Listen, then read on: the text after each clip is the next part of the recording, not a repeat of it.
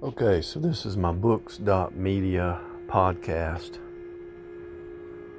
It's already designed, so I think I'll jump on the bandwagon. If you're new to this channel or my podcast, all I'm doing is passing on some some knowledge, uh, biblical, and what I also call the creation code hidden in plain view.